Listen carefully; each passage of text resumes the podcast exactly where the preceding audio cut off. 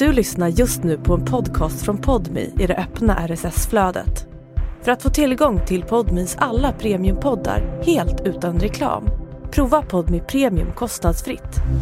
Ladda ner appen i App Store eller Google Play. Vi vill varna känsliga lyssnare för att det här avsnittet innehåller grafiska beskrivningar av grovt våld. Om du gillar krimpoddar som slutar med en skurk bakom lås och bom, ja då får du lyssna på något annat. För det här är Utanför murarna, där jag och Josefin Freje träffar grova brottslingar som nu är fria ute i samhället.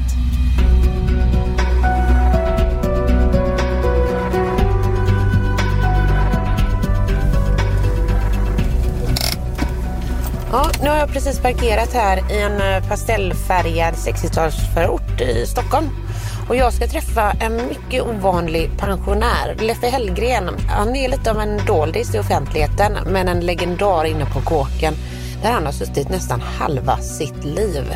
Leffe är väl vad man brukar säga den gamla skolan av kriminella och bankrånare. Och hans berättelse är väl lite som en lektion i svensk kriminalhistoria. Och dessutom så har han hintat att han för första gången uppe ska berätta om brotten han aldrig åkte fast för. Ja, det ska bli spännande. Det var rätt otäckt för jag sköt en tjej i ansiktet då.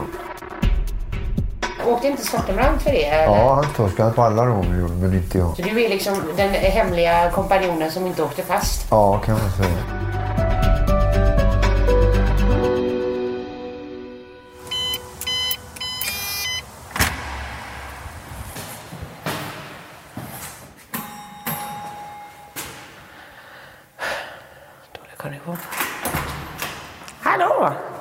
Josefin.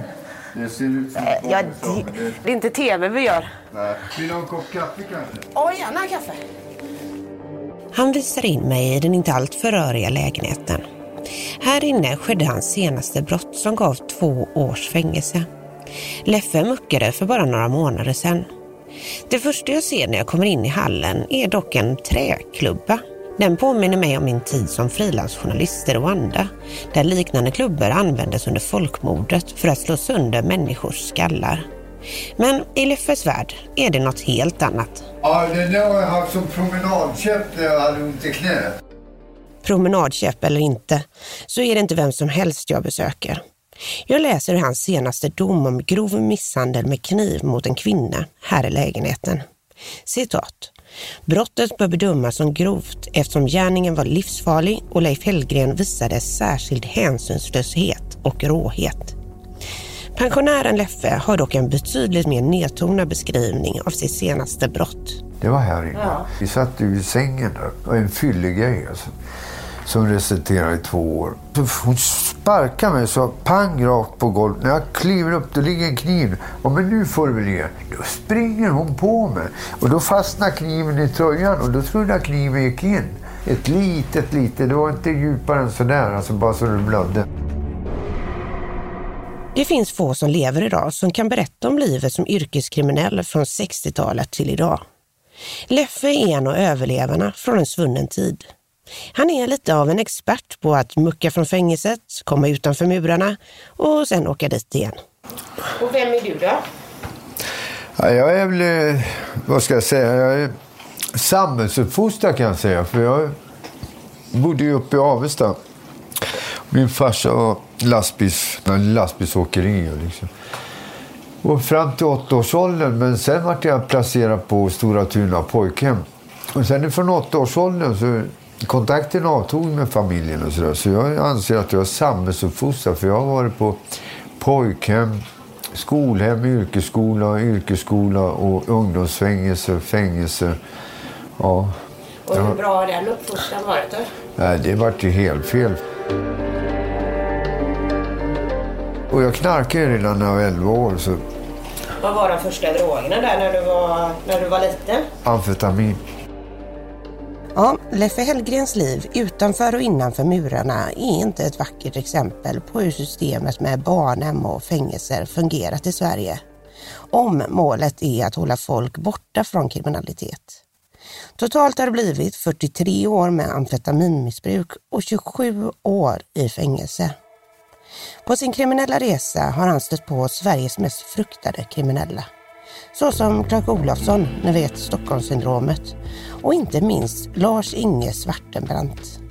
I SVT-dokumentären Den obotliga psykopaten säger Leif GW Persson så här om Svarten. En person som faktiskt är en av de allra grövsta och mest hänsynslösa förbrytare som vi har haft. Han låste in mig och fick vara i Hässelby i ett rum i över en vecka. Vad fan är? Ja, jag skulle tända av från amfetamin. Det gör du bara på ett par dagar. Så det... Mm. Men jag fick ligga innan vi skulle åka och jobba då, eller råna. Mm. Vadå, Svartenbrandt låste in dig? Ja, han ville ha mig. Han tyckte jag var påtänd och fladdrig liksom. Hur var Svartenbrandt som person?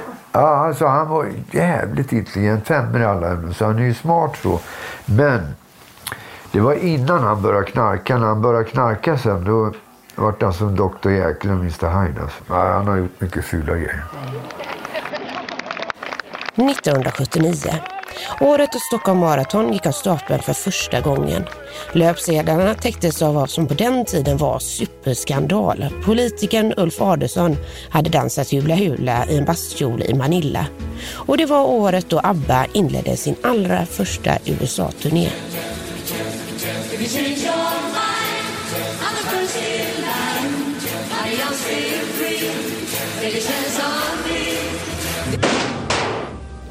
Sen, den 23 november 1979, gick det en chockvåg över Sverige. Två av Sveriges farligaste brottslingar, Lars-Inge Svartenbrandt och Benny Lilja, rymmer från Hallanstalten och öppnar eld mot polisen. Något som var nästan otänkbart på den tiden. Leffe är vid det här laget i tidiga 20-årsåldern och redan tung kriminell och god vän med de båda rymlingarna. Benny Lilja och Ingela Lilja. Jag känner hela familjen Lilja också. Och Benny han, han fick i tio år med Svarte. Och sen när han muckade då var han ihop med en polis uppe i Falun. Det höll i ett och ett halvt år. Att just Benny Lilja blev ihop med en polis är något som låter ofattbart. När han och Svartenbrands flyktbil, en röd Saab Turbo, fick motorhaveri fick det fasansfulla konsekvenser. Det var jag som hade tagit Saaben till dem, den röda Saaben som de hade där på Döbelnsgatan när de sköt mot snuten och det. Det var jag som snodde den till dem. Sveriges Television 1979. I den värsta fredagsrusningen i eftermiddags rånade två män postkontoret på Döbelnsgatan i Stockholm city. Tre polismän träffades. En av dem med sju skott och han opereras fortfarande på sjukhus. De misstänkta är två efterlysta hallinterner som tillhör de tunga namnen i undre världen. En av dem har tidigare skjutit en banktjänsteman vid Say hello to a new era of mental health care. Cerebral is here to help you achieve your mental wellness goals with professional therapy and medication management support. 100% online. You'll experience the all new Cerebral Way, an innovative approach to mental wellness designed around you. You'll get a personalized treatment plan from a therapist, prescriber, or both in a safe and judgment free space. Your cerebral therapist or prescriber will outline a customized plan with clear milestones along the way so you can get to feeling your best. With Cerebral, you're not alone in your mental health journey. We're here to empower you to live a fulfilling life. So take that first step towards a brighter future and sign up today at cerebral.com slash podcast and use code ACasts to get 15% off your first month. Offer only valid on monthly plans. Other exclusions may apply. Offer ends July 31st, 2024. See site for details. Ett rån. Och sen så ställde de sig då vid fronten vid Saaben där och sen så sköt de direkt mot polisbilen. Antal 20 skott. Jag underhöll dem med att fixa bostad och så, hus och sådär. Men Leffe Hellgren gjorde mer än att bara underhålla med flyktbilar och gömställen. För första gången berättar han nu öppet om brotten han aldrig åkte fast för. Det är dock helt hopplöst att verifiera brott där ingen åkt fast. Så ni får ta hans erkännande för vad det är. Själv har jag pratat med en nu pensionerad kriminalare från Stockholm som bekräftar Leffe Hellgrens vilda framfart i de här kretsarna. Finns det andra brott som du kan prata om idag som eh, är preskriberade? Ja, rån blir preskriberat. Ja. Jag har gjort Enköping och Bredäng med Svartenbrandt. Och i Enköping där skulle han gå två varv. Han plockade 50-lapparna också. Och, men det var ju ganska mycket pengar för jag tror... Jag är så rostig i skallen, men jag har för mig att det var lite över 700 000 och det var ju 70-tal så det var ganska mycket pengar. Efter vi åker därifrån, och jag var inne i Farsta på Åhléns och köpte alla mattermosar. Fick gå ner för att hämta. Men två kassar, stoppa i pengar och gräva ner i jorden. Och sen då när jag Var det från Enköping? Eh, Ja, eller? ja. Då vid Farstanäset, vid Farsta sjukhus mitt emot det så har här kolonilotter. Där. Mm. Där grävde han ner den sista termosen. Här. Och sen gick det ett tag. Sen när jag skulle hämta den, då har det blivit tjäle i marken. Kommer jag inte ihåg. Då var jag tvungen att gå till ett bygge och snot spett så jag kunde spätta. Men det var, det var inga problem. Det gick bra allting. Men åkte, åkte inte Svartenbrandt för det? Eller? Ja, han torskade. Han torskade på alla rån men inte jag. Nej. Så du är liksom den hemliga kompanjonen som inte åkte fast? Ja, kan man säga. Leffe Hellgren berättar nu också om ett rån i Bredäng med Svartenbrandt som måste ha satt skräck och blivit ett ärr för livet hos den inblandade bankpersonalen. Det var rätt otäckt för jag sköt en tjej i ansiktet då. Om det nu inte bara är en rövarhistoria. För det finns ju ingen dom eller papper som kan bevisa brott som man aldrig åkt fast för. Däremot har jag pratat med polis och kriminella som säger att de kommer ihåg den här händelsen. Men de var ju inte själva med på plats. Då när vi går in då står jag vid dörren där, och så håller koll. Och då står det en tjej. Då, när jag höll på, då klappade hon till pistolen. När hon klappade till pistolen då går den av. Då gick det in i kinden. Och, ut. hål så här.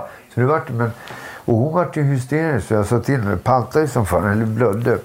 Men det kommer att gå bra så jag till henne. Skott gick genom kinden på den. Hur tänker du om det idag? Nej, det var ju lite otäckt men det var ingen fara. För att det, jag såg ju det var bara hål i kinden.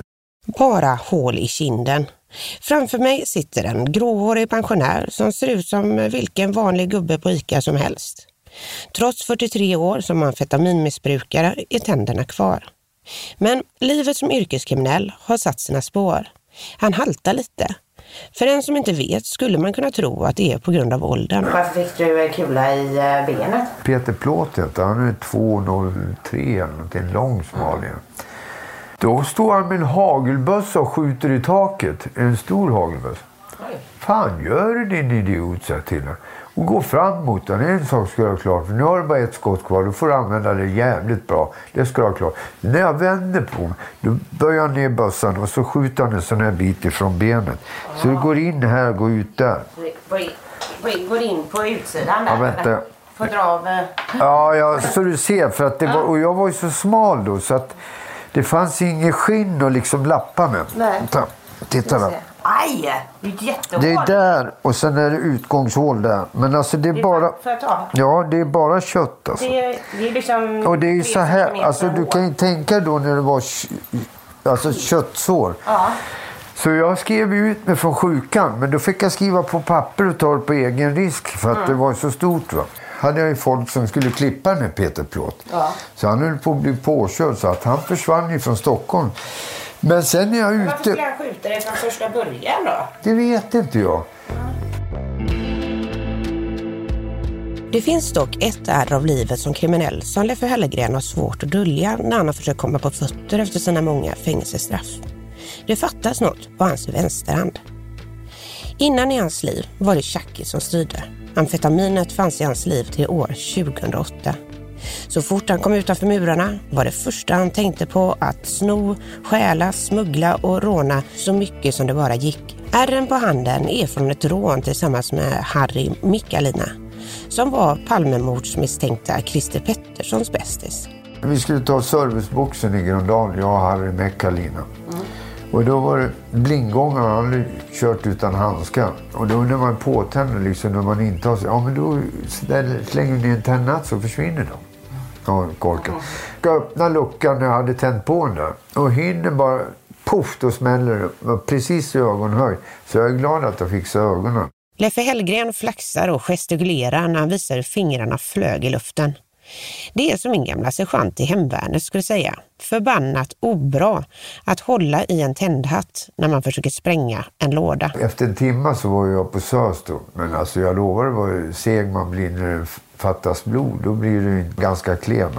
Och hur som helst, då, på rättegången, då, jag nobbat till det där. Och då säger åklagaren, alltså kolla här, det är fingeravtryck, ser du de här? Hur förklarar Helgen att det är Helgens fingeravtryck på mig? Ja, det kan jag inte förklara. Det är bara en tillfällighet för det är absolut inte mina. Nu vart jag fälld och fick åtta månader. Det är ändå två och en halv eh, finger som fattas. Ja, det är så här. Ja. Det måste gjort ont alltså. Ja, i huvudet ömt får kroppen lida. Men tro det eller ej, de senaste två gångerna som Leffe Hellgren muckat från fängelset har han lyckats få ett jobb. Och inte vilket jobb som helst. Han syr väskor. Syväskor till motorcyklar. Och jag har hållit på där i sju år nu. någonting. Fast jag får ingen lön där nu för att jag söker ju bostadstillägg tack vare och jag har inte fått svar än. Vad är det du gillar med ditt jobb? Nej, det är alltså jag är en jävla schysst arbetsgivare. Alltså. Och jag gillar att jobba liksom. Det är 54 moment på en väska. Men hur går det utan alla fingrar och sånt då? Jo, jag, jag anpassar mig. Så, Du anpassar? Så Ja. att det är inga problem. Nej. Att en gammal bankrånare och tjackpundare får jobb efter 27 år på kåken är långt ifrån självklart. Men genom en bekant fick Leffe Hellgren ett tips om en arbetsgivare som behövde någon som kunde sy läderväskor till motorcyklar. Jag fick ju stå utanför och vänta till han kom. Liksom. Han är lite trött på morgonen så han kom vid 10-11. Men jag stod ju där redan ja, flera timmar ibland och väntade. Efter tre månader fick jag nycklar dit.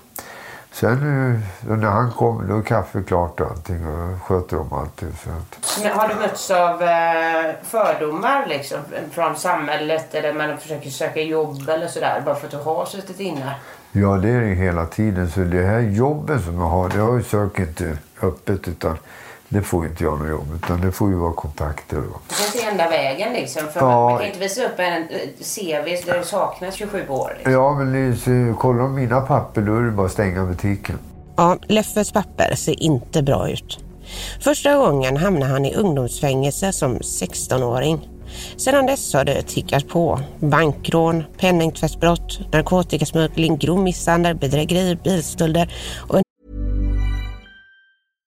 How would you like to look five years younger? In a clinical study, people that had volume added with Juvederm Voluma XC in the cheeks perceived themselves as looking five years younger at six months after treatment. Look younger, feel like you. Add volume for lift and contour in the cheeks with Juvederm Voluma XC. Reverse signs of aging by adding volume to smooth laugh lines with Juvederm Volure XC. For important safety information and to find a licensed specialist, visit juvederm.com. That's J U V E D E R M.com. Not for people with severe allergic reactions, allergies to lidocaine, or the proteins used in Juvederm. Common side effects include injection site redness, swelling, pain, tenderness, firmness, lumps, bumps, bruising, discoloration, or itching. There's a risk of unintentional injection into a blood vessel, which can cause vision abnormalities, blindness, stroke, temporary scabs, or scarring. Talk to a licensed specialist to find out if it's right for you. Hel drös av olovlig körning. Men i min research så hittade jag något intressant. Kvinnan som Leffe Hellgren varit ihop med i 20 år är också kåkförare med över 40 punkter i belastningsregistret. Och det här är 80, 84, 85 någon gång.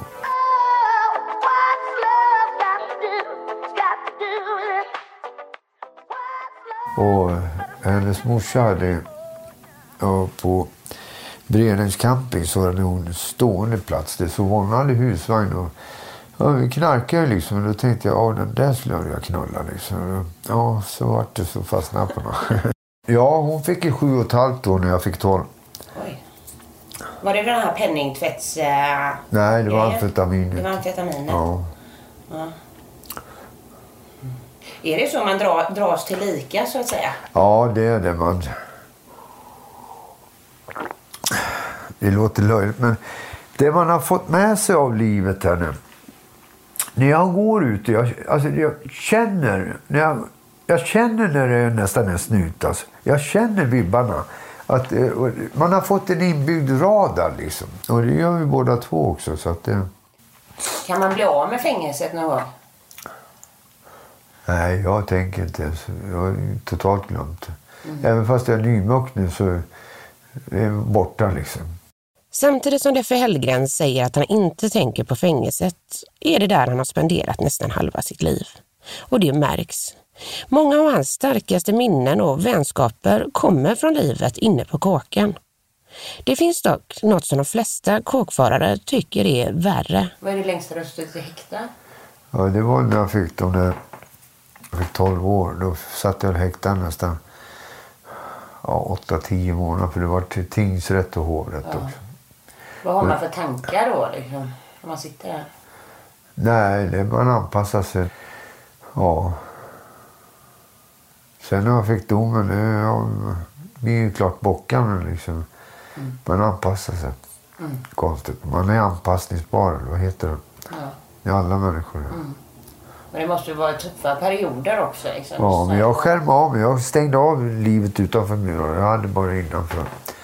Är det knepet liksom att tänka på det utanför och vad som kunde ha varit? Ja, i alla fall för mig. Så att... eh, Så man har skallen i behåll när man kommer ut. Och Leffe Hellgren anpassade sig till fängelset. Genom åren har det inte spelat honom någon roll om han är utanför eller innanför murarna. Han har alltid hittat en väg att begå brott med knarkförsäljning och eget hembryggeri inne på landets anstalter från tidigt 70-tal. Och det hade vi tre fem liters dunkar som hängde i snören alltså. Med, ja, och det var ju bra det där. Det var Vilket ställe var det här? Det var på... Hall, säkerhetsklass. Ja, klass 1. Oj! Och här, då tänkte vi ha ett eget hembryggeri i bastun. Alltså. Men det här var ju 70-tal alltså. Det, ja, det var lite roligt. Det måste vara lite annorlunda där under 70-talet och så om man Ja. jämför med idag. Ja, för första gången jag kom till Hall, det var ja, i början på 70-talet. och Det var ju så mycket knark inne på så de kom ifrån Stockholm och handlade. Alltså de kom från utsidan ner och handlade knarket. Men vadå, Det- liksom folk som inte satt inne kommer in på fängelset och Ja, köper knark? ja visst. Och det var ju helt annat. Man behövde inte boka. Det var helt annat. Men det var bara att komma in liksom. Nu är det ju så konstiga regler på allting. Vilka är de tokigaste du har träffat där inne? Det är nog alltså med råstark och alltså som är verkligen... Det är Alexandersson, han som mördade fem stycken i Tumba där. Vi rör oss i Sveriges fängelsehistoria från insidan från 70-talet till år 1988. Det var då Tommy Alexandersson, också kallad för slaktaren från Enköping, mördade fem personer med slaktkniv och köttyxa. När han ska avtjäna sitt straff hamnar han med Leffe som sitter och knarkar på säkerhetsklass 1-fängelset Kumla. Jag och Spånga-Lasse, Spånga-Lasse bor tre hus ifrån mig. Vi satt nere på Kumla och slog i oss amfetamin. Och nu sitter den där Alexandersson och sitter påtänd och skrattar. Det är inte ofta man gör. Alltså, hans händer de var så jävla stora. Så kraftiga. Ja, han tränar inte men grymt råstark. Så de skulle isolera honom. Då måste de ju vara en 15 man för att få ner honom. Så de orkar inte plita. Så när han gick fram till dörrarna, även fast det inte var promenad. Öppna! De öppnade och släppte ut honom. De orkar inte. det. Nej, så att han, han fick ju till och med ha en katt inne på Norrtäljeanstalten ett tag. Va? Ja, inne på anstalten. Oj. Och han är väl den enda som har haft djur under pågående straff. 90-talet kommer och Leffes liv ut och in från landets fängelser bara fortsätter. Idag har han suttit 27 av sina 65 år i fängelse, nästan halva livet. Det är därför kanske inte så konstigt att det blir ännu en galen fängelsehistoria när jag frågar Leffe. Vad är dina roligaste eller sjukaste minnen från ditt liv som eh, kriminell? Ja, alltså...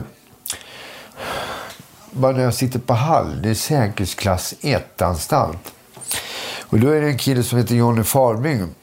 Och jag och en till, vi sålde lite amfetamin där. Då kommer han på fredag.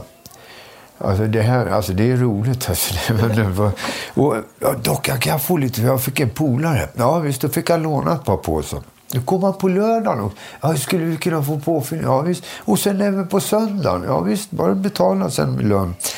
På måndag morgon då tyckte Johnny, då hade han håret stod rakt ut och munhäfta och så här stelt liksom.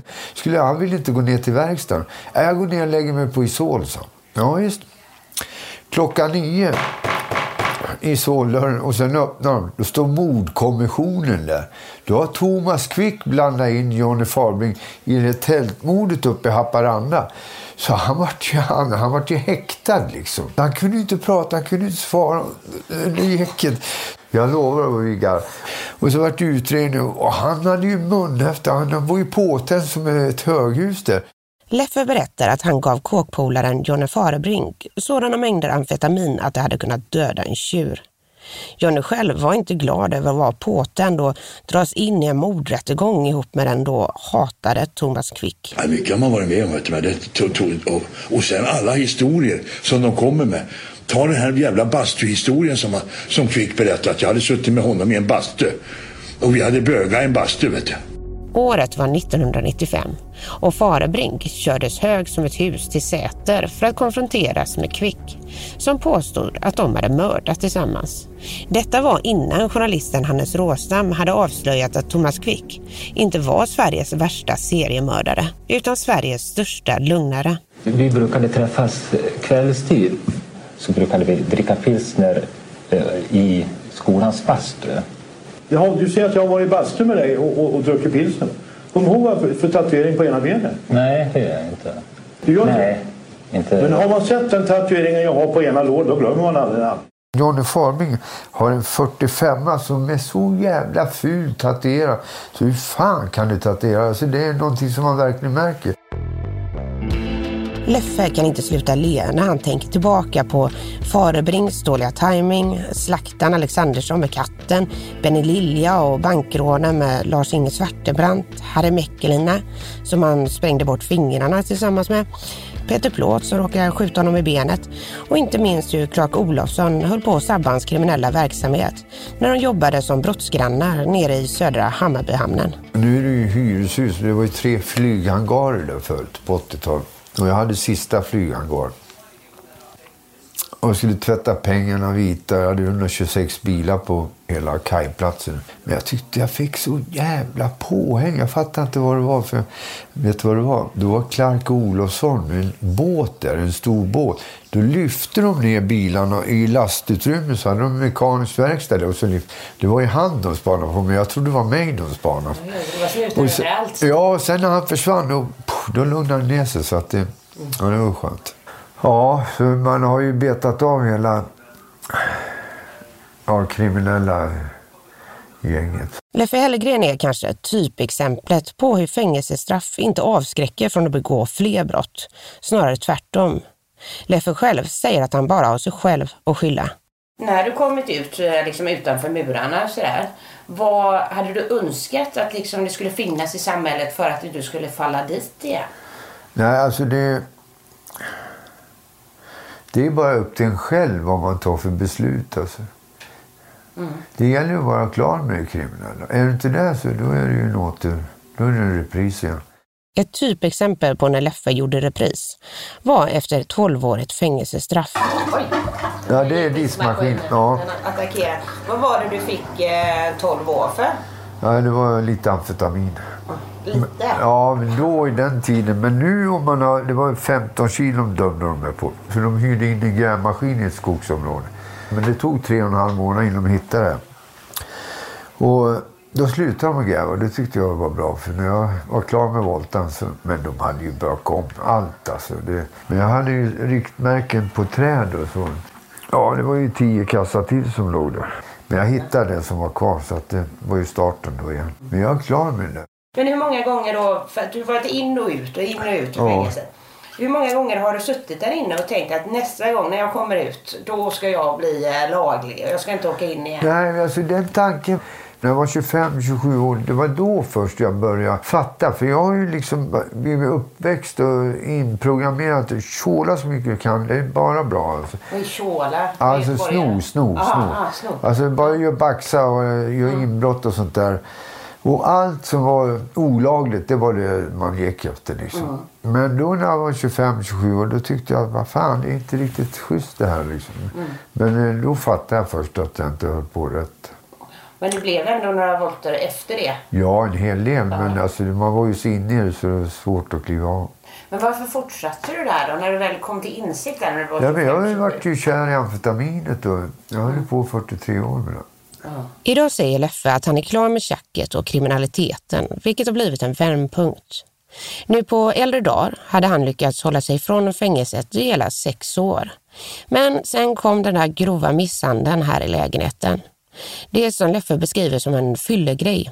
Och nu är han nymuckad igen och fast bestämd att aldrig åka in igen. Vilken gång har det varit jobbigast att åka dit igen?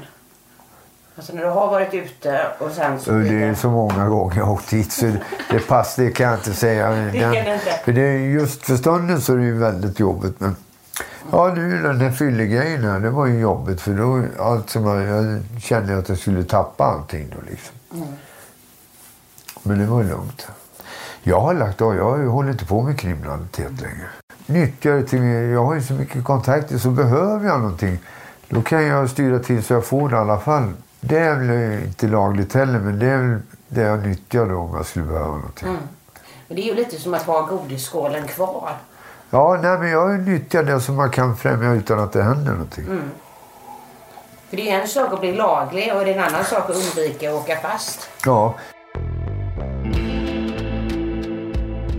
Leffe hävdar bestämt att hans nyttjande av sina gamla kriminella kontakter håller sig inom lagens ramar. Som när han köpte en eh, ny smartphone för ett tag sedan för 500 spänn av en av alla kontakter. Då kom han i svart Tesla och säljer luren. Ja, det gick bra. Sen eh, säljer jag en dator till mig med touchkontroll för 3 500. Den kostar 34 000 för två. Alltså det är lagliga grejer. Så firmorna lämnar tillbaka. Sådana grejer. Det är sånt Men det måste vara stöldgods. Nej, nej, det är inte stöldgods. Det är ärliga. Det är lagliga grejer. Och det är sådana grejer som man kan nyttja. Jag vet ju gränsen vad den är. För vissa är ju sådana att de känner att de behöver bryta med alla gamla kompisar och kontakter. Nej, nej. Alltså, men alla som jag... De fattar inte att jag började jobba här. När jag, alltså, jag höll på att jobba innan jag blev pensionär. Alltså, jag som varit kriminell hela mitt liv. Liksom. Men jag och jag kliver av det där. Så att jag, jag trivs. Vad tänker du om eh, framtiden då? Vad är framtid för dig? Nej, jag tänker vara ute nu och bara ta det lugnt. Och jag väntar nu på bostadstillägget. Och om du skulle åka dit igen nu? Hur hade det gått? Nej, jag, kommer inte åka dit för jag håller inte på med någonting. Så att det...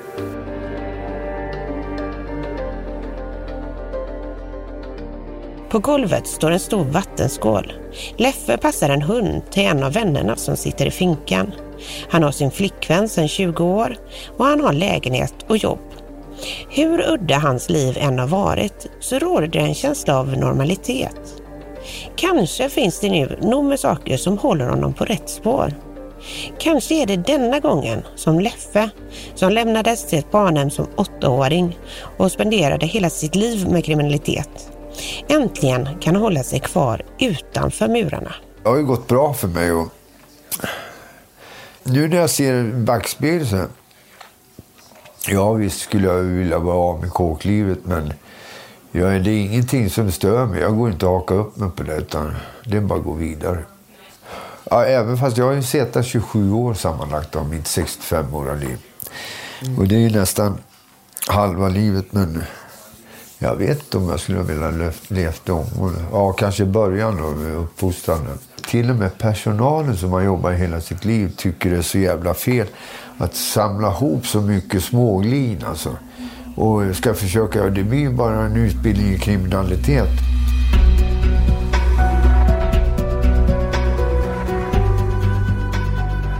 Tack för att du har lyssnat på Utanför murarna. Jag heter Josefin Freje och du får jättegärna höra av dig till mig med synpunkter och tips på vem jag ska träffa härnäst. Mailen är utanformurarna.gmail.com